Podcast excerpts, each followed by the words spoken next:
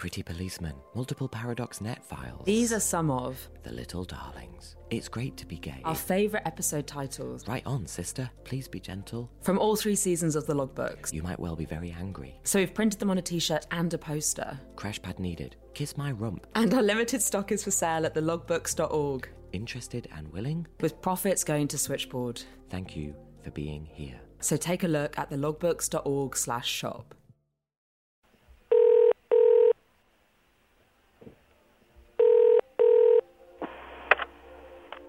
October the 19th, 1975, volunteer Alex. Two months ago, I visited for a checkup! Exclamation mark. And when the doctor discovered that I was gay and quotes abnormal quotes, he reacted by getting very huffy and attempted to make me feel that I was an inconvenience, wasting his precious heterosexual time. Ha! When it actually came down to the point of analysing my bum, he got very, very uptight about me asking what lubrication he was using, as it really was very, very good lube, and quite the best I'd ever encountered. That's astonishing. Well, I have to say, I am I'm mortified that some bastard was actually being unpleasant. That person should not have been working in the specialty. Now, I do do know that there were a few people like that in those days. I very much doubt that there are any nowadays. We've, we've, we've got rid of the fuckers.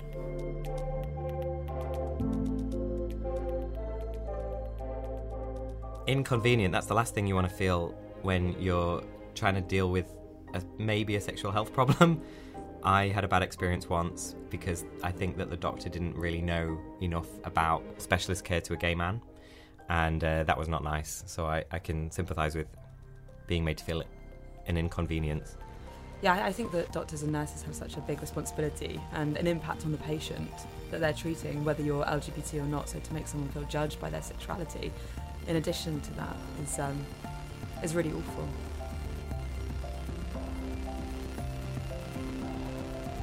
You're listening to the Logbooks, stories from Britain's LGBTQ plus history and conversations about being queer today. In partnership with Switchboard, the LGBT plus helpline. I'm Adam Smith. I'm Tash Walker. Episode 8 I Was an Inconvenience. In this episode, we're going to be looking through all of the logbook entries from Switchboard 74 to 82 to do with health. We're going to hear from a doctor who treated thousands of gay men in the late 70s, people with memories of their own sexual health treatment, and also a trans and intersex woman who transitioned in the early 80s. All of the logbook entries that we're looking at in this season stop at 82, just before the HIV epidemic. So hopefully, if we do a season two, that's when we will cover HIV.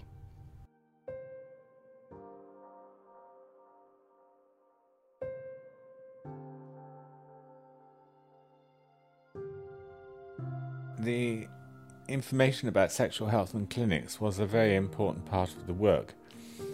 I'm Tony Whitehead. I am 65 years old. I never thought I'd reach 65.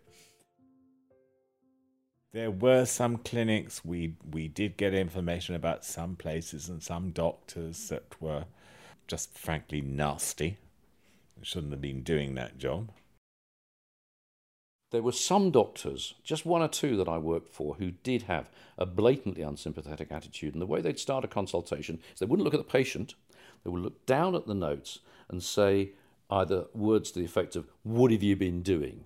Or What's it this time then? Or some disparaging remark, rather than the very simple, How can I help you? I'm Peter Greenhouse. I'm 64 years old now. I've been in the NHS for 40 years. I got recruited to do sexual health work as a medical student.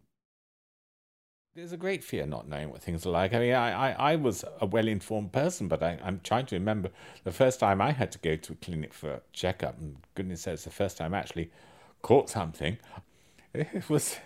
It, it, it, wa- it was it was it was difficult. It was this mixture of fear and embarrassment, and uh, uh, it was was not a, it was not a nice experience. But um, but I got used to it over the years. Back in the late 70s, the principal infections that, that uh, gay men had would be gonorrhea and syphilis. I think when you were trying to choose which sexual health clinic to go to, it was a matter, largely a matter of pot luck, and probably just which ones your friends had been to, and the, the sort of attitudes that they'd they'd found. To be honest, there were probably very few clinicians working in sexual health clinics in those days who were manifestly unsympathetic. The problem is that you wouldn't have known that before you went to the clinic, uh, and people would have been worried that, that they might have been judged in the way that, well, the rest of bloody society was judging them at the time. It's just so important that people know how to get the treatment that they need. And over the years, Switchboard has helped so many people do just that. And that's because you can see in the logbook entries, Switchboard volunteers are sharing information with each other about treatments and about clinics and, and what's going on. This is a logbook entry from October the 7th, 1975. Just having been cured of gonorrhea, the doctor at the clinic advised me that since cases of syphilis in the gay world are rising dramatically, all gay men should have checkups once every six months. The main reason for this is that cases without symptoms are also rising. All one needs is a blood test. And there's actually a discussion about whether it should be three months or six months. I think now people say have a regular checkup every three months. But that's a, an example of the volunteers and switchboard sharing information with each other in the pages of the logbook. Yeah, and also using themselves as sort of test pilots for where's good to go. And there's another logbook entry, October 29th, 1975. Any switchboard volunteers who have visited a VD clinic recently, can you please write a critique of it for quotes after lunch? This is most important as we wish to institute a star rating of all London VD clinics, something equivalent to the Good Food Guide. Please place any contributions in my envelope. So, what does after lunch mean? I don't know. That's a good question. Maybe it's like a review as if you'd just eaten your lunch in a restaurant and you want to say whether that was a good restaurant or not.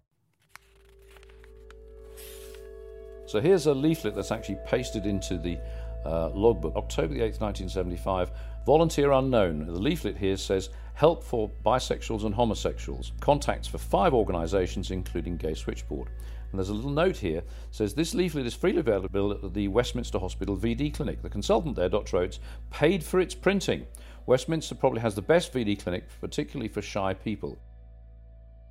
They even have pipe music in the waiting room, and Dr. Oates and his colleagues are friendly and relaxed. Uh, I like the comment here about pipe music because pipe music is important for two two reasons actually. First of all, if you've got the pipe music in the waiting room, then you can't hear what's going on through the, the thin walls of the consultation room door or the you know or the walls, and so that's important. It's also just to make you feel a, a little bit more relaxed and to take your mind off stuff. Wow, I never knew that about music in the waiting room. I've been to the sexual health clinic and they're playing Vivaldi. I've been to a clinic where in the waiting room they have a radio on. I don't know, Magic FM. It's really, really staticky and really snowy, and maybe that's what they're up to. I just thought it was like a really bad radio with a bad signal, but maybe they're masking private conversations. Peter actually knew the doctor mentioned in that leaflet that was pasted into the switchboard logbook, and he gave him one of the many important lessons he needed as a junior doctor. There's no uh, social bar on getting sexually transmitted infections, and, and I'm I'm actually very proud to see that uh, my my old boss is uh, is mentioned here in the in the logbook. Titus Oates, Dr. J.K. Oates, who was the the boss in Cambridge and also in Westminster, and he got in, interviewed in the 60s. And they asked him, Now, Dr. Oates, you're the consultant in the venereology clinic that is closest to the Houses of Parliament, Westminster. Do you ever see people from that establishment in your clinic? And he thought about this for a few moments and he said, We get all sorts of people in here, all sorts. And I think that was probably the most diplomatic answer.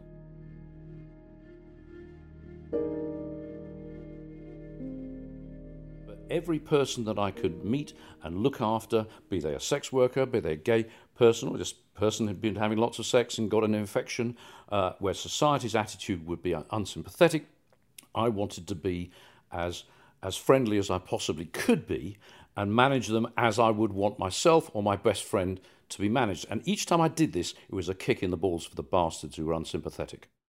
And how do junior doctors learn? Well, they rely on their patients. Uh, I was put in with a patient by the senior consultant there, there. He said, Peter, just have a chat to this guy. He was a merchant seaman and he'd spent you know, his entire career in the merchant navy being, well, being bottom, I guess is probably the best way to, to look at it. And he was just so completely open and wonderfully humorous about his life. And I felt such tremendous sympathy for him. He just had another dose of gonorrhea at that particular time, but I'm sure he had plenty before, and I think he'd had syphilis a couple of times before, but then who hadn't? And he told me in, in the most graphic terms what he was doing, and in the also in the funniest way that you could possibly do it. And we were we were almost in tears together, laughing, at a time also when I had very little understanding about what gay sex and gay life was all about. And this was just such a wonderful introduction to the whole subject.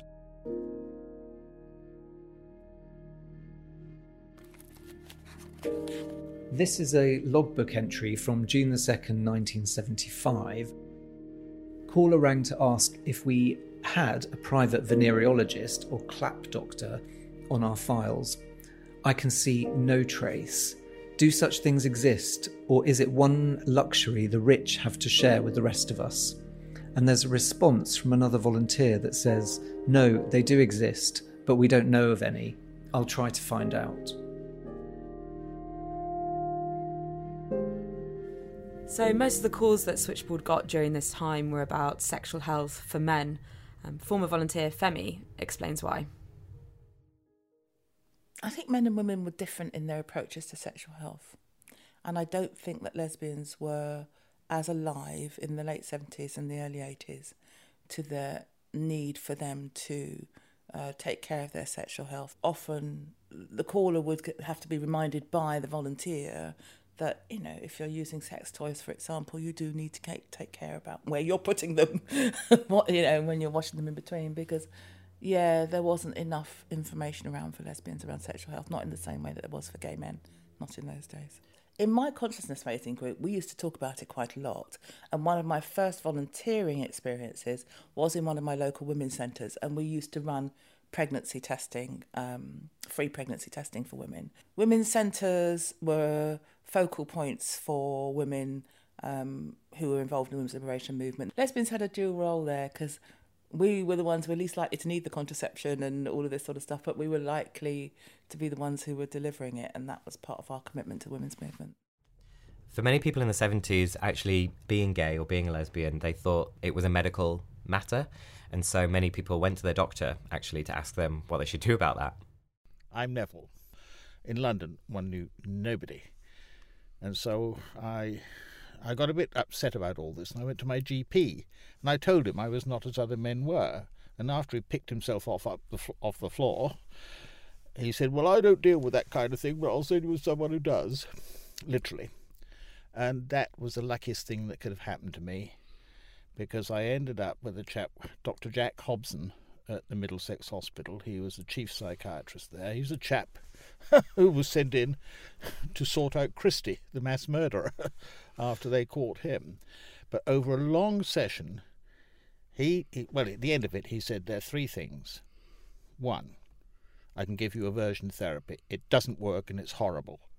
Two, I can give you drugs to knock off, knock off the sex urge. That's pretty horrible too.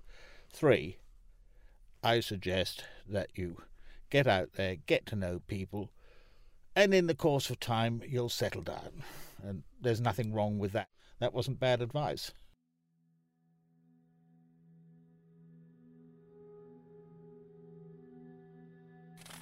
May 29th, 1976. A woman, Kerry, rang switchboard last Monday evening while in great distress. 16 years old, had been to three counselling sessions with Rose, who advised her to accept herself as a lesbian, which Kerry decided she did not wish to do, then wanted a sex change and went to the Portman Clinic. She has now changed her mind again and wants to learn to accept herself as a lesbian. I suggested she get in touch with Rose again.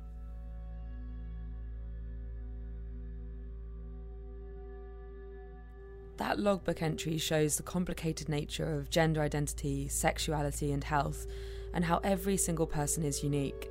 We all have to face similar, related issues, but each in our own way. So here's Diana's story about that and how her situation was handled in the early 80s. I went straight into the civil service I took the job because it was a job. It was an interesting work. I was really keen on doing it. But it helped me save up money because I thought as soon as I came out and said, This is what I want to do, that was me out the door. But it turned out differently that the person, my section head, who was actually a religious guy, uh, it was the opposite. He said, Wow, okay, what can we do? Do you need time off? How can we help? We really want you to stay. We don't want to lose you. So, um, so I transitioned in the civil service, which was so incredibly lucky. I started my transition around 1980. I went through the transition within two years, which is really unusual. It was quick then, but now it's unheard of because you can wait two years to get an appointment. But my transition was was quick, partly to through being intersex as well. Sort of, I think, fed into that that they felt more comfortable to push me through at speed. Maybe after my transition, I could be who I was. I felt truly fantastic. It, I could be me, who I am. So when I was going through my transition, is really when I came to know that I was intersex. I had the inkling when I was at school going through puberty when my body changed in ways that others didn't. So I had an inkling of that, but not a full understanding. Most people still do not have an understanding of intersex. And many intersex people do not have an understanding of what intersex is. It's still something that we're going through, and I'm learning. I'm not an expert on myself, let alone other people's intersex conditions. But for me, it would it made my transition easier because my parents had a choice when I was born and they made the wrong one. I am not blaming them for that. They were given a choice by a doctor who explained things to them which had their prejudice, and then your parents feel they have to make a decision, which is a wrong onus to put on them. And they unfortunately made the wrong one. They could easily have made the right one, but they didn't.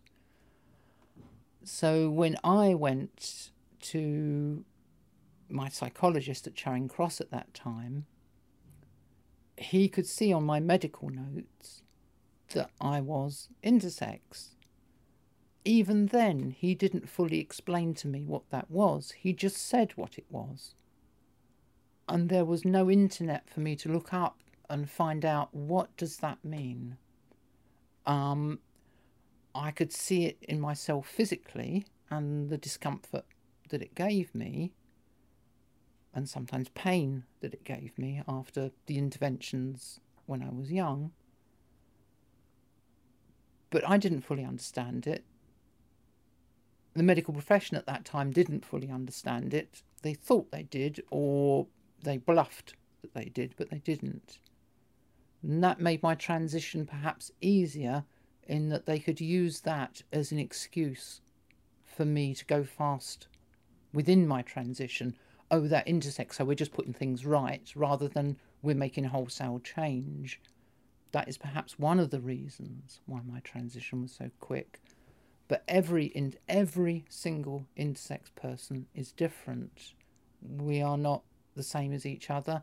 My experiences are possibly polar opposite to someone else's. There is some that the surgeons picked female when they should have been male.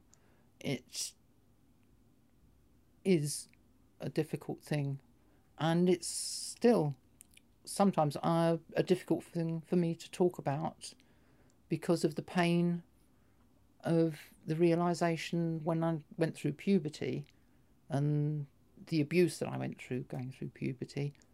So I'm still in many ways juggling with that, and a lot of intersex people are doing the same. I try and be as open as I can about it.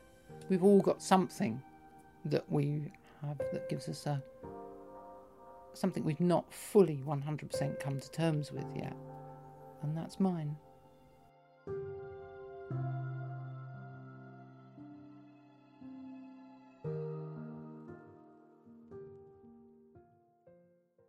being the first point of contact for so many people, Switchboard had to not only give out lots of information about sexual health, but have so many internal debates as to what exactly that information and advice was.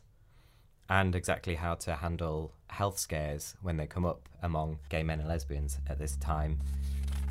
Here's a logbook entry from February 18th, 1982, and it's actually part of a very long debate that volunteers are having in the logbooks.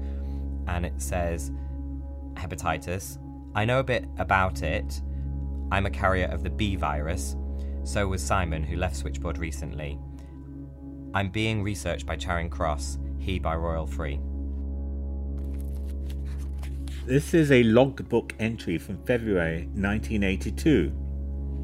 I've just had a call from a guy who is worried very much about the epidemic of hepatitis, which has struck down six of his friends in the last 10 days. He quite rightly is worried about the lack of publicity this spread of disease is getting. All of his friends have been to Subway's back room in the last two weeks and are convinced that they contracted the virus there. Do you think it would be a good idea to warn callers about the risk which may be incurred by using the backroom facil- facilities in Subway before they actually go there, and then it's too late? Uh, signed Mark Ashton. He was a wonderful man. The volunteers are having a, a, debate about whether to say there is this disease, or you may get this disease if you have lots of sex or casual sex. So therefore, um, you should be aware of that. Or on the other hand, there are people who just say, don't have sex, or maybe don't have sex in this particular way. And so some of the volunteers clearly think that that second one is like too alarmist. Like in point three of this very long pointed argument, it says, but if we are going to do alarmist things like telling callers not to go there because of the hepatitis risk, we'll have to tell all callers to refrain from sex other than with a permanent partner. These are risks underlined, and then in brackets. Though the state of knowledge about transmission of the virus is, I understand, fluid, there having been very rapid advances in knowledge recently, close brackets, but there are far greater risks of contracting other nasty things in such places. There's a debate in the logbooks about what advice to give to callers about health scares and about particular places, um, particularly nightclubs, if there has been an association of a particular um, disease that's been contracted by p- patrons of a particular nightclub, um, and about whether to give advice which says, you know, don't go to that that particular nightclub, which some volunteers say is alarmist, or to give more generic health information about how to be healthy and, and stay safe and that kind of thing. Yeah, there's a really interesting argument in a subsequent entry, again, the 20, 20th of February 1982, where they're disagreeing, um, saying that what we're doing is not being alarmist um, to warn callers that casual sex uh, is places where you can contract certain, and in this case, hepatitis. Um, they then make subsequent comparisons by saying, I, for one, would not recommend a caller to a politically dangerous club or pub without a warning of police activity and an absolute fire trap which had suffered recent fires. I just think that's such a good argument to make. That logbook entry is written in all caps, which I think sort of goes to show the person's obviously trying to be really clear, but also you can tell in the tone of the language and in all caps that there is this real fierce debate going on among volunteers about hand, how to handle these particular matters of sexual health. And it will be because they're concerned with sexual freedom, but on the other hand, they don't want people to get the wrong information and they don't want people to get sick. So that's a real, like, fundamental tension that volunteers have one of the things I love about the logbooks is imagining a volunteer coming in to start their shift, and the first thing they do is look back over the logbooks and read the latest entries, and then annotate and underline and criticize or compliment. And it's this wonderful evolution of what the logbooks became, and so often, as we can see here, um, a reference point on, on how to advise people on sexual health.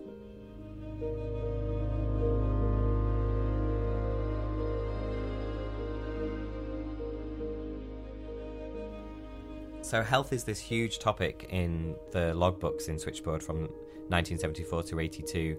Everything from like sexual health testing to um, transitioning and issues to do with gender identity. And um, these are all like separate areas, but they're clearly such a a huge part of being LGBT plus. That's why we spoke to Dr. Tristan Barber at the Royal Free Hospital in London. Syphilis and gonorrhea were a problem in the 70s, and they continue to be a problem that we see frequently in sexual health services. Incredible, isn't it, that 44 years later, we are still seeing the same problems. We're getting a little bit more information really around why that is the case. We are perhaps seeing an increased uh, importance of gonorrhea that's carried in the throat, perhaps more oral sex that's happening, and treatments to date maybe not clearing gonorrhea so successfully in the throat compartment as opposed to the genital compartments. We also see rising syphilis rates. These are usually concentrated in men who have sex with men, but not exclusively. Antimicrobial resistance has obviously become a problem with some still relatively small outbreaks of drug resistant gonorrhea, for instance, but fortunately, we have not seen resistance uh, to treatment for syphilis infection. I think some of the noise around these sexually transmitted infections has been obscured for us in the last 20 to 30 years by AIDS and by HIV. Of course, uh, those were more dramatic infections that we really had to focus our research time and attention on. And I think as we're gaining better control of HIV, seeing falling rates of diagnoses, particularly in men who have sex with men in, in central London, uh, I think our new efforts in terms of testing frequency, in terms of early intervention, uh, in terms of prevention, are going to be around those other infections like gonorrhea and like syphilis. So I think some of the oxygen, if you like, in the system was taken up by HIV. Not that people weren't researching syphilis and gonorrhea, but we had such an urgent need to respond to those infections that now we can start to turn some of our focus back towards our old enemies in terms of syphilis and gonorrhea. So I think it's really interesting thinking about how people look for and access sexual health services in modern times. I think people used to find out about sexual health services perhaps in adverts in magazines or free LGBT press. Increasingly, of course, people use the internet. I think word of mouth is tremendously important. So, people that have had very good sexual health care at a particular clinic are often very happy to recommend that to their friends uh, and to their sexual partners. Geography is very important. I think in the past, in the very early days of our joined up sexual health service networks, used to be that uh, it was kind of a, a, rising tide that raised all ships, if you like. So, initially, people at high risk of sexually transmitted infections, high risk of bloodborne viruses would seek out services and access those, particularly in metropolitan areas. But we've seen a more liberal attitude to sexuality and to sexual behavior that I think is now you know more pervasive in areas of the country that perhaps were less well served by sexual health services historically there are a number of gender identity clinics that are specific to perhaps the transitioning process or helping people and supporting them throughout their defining their own gender identity better. Of course, there are a number of other issues, including mental health, including uh, complex long term conditions, things like epilepsy, uh, asthma, diabetes, that may affect transgender or gender different uh, identifying communities. And I think it's very important now that we start to think about holistic healthcare uh, and not just uh, sexual healthcare. Drugs have become used in a very different way. So I think drugs in the 70s and the 80s into the early 90s were very much around uh, dancing, very much around partying, parties at people's homes, and so on. And in the last 10 years, the pattern of drug use uh, has changed into the phenomenon we know as chemsex, really focused around the use of three drugs in particular crystal methamphetamine, GHB or GBL, and uh, mephedrone, often with parties that go on for a long period of time and involve frequent sexual partner change and multiple uh, sexual partners. Of course, some of this has gone hand in hand with the development of apps on our phones and websites where people can meet sexual partners more quickly. Uh, so those two factors have really combined into increased sexual health problems, I think, and some mental health problems, particularly in some very dense sexual networks of uh, gay men in particular.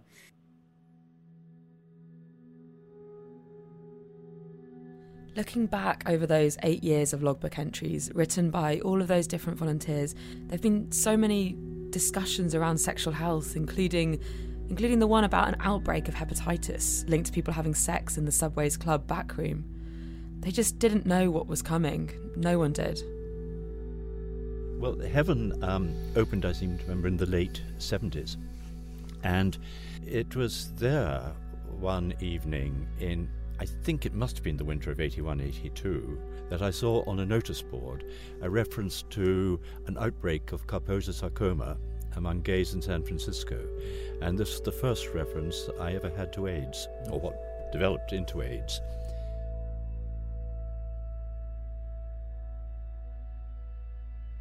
We'd like to continue covering this story in a second season of the logbooks, picking up where we've left off in 1982. But that's the end for now, so we're closing the logbooks. We hope to be back again with you soon.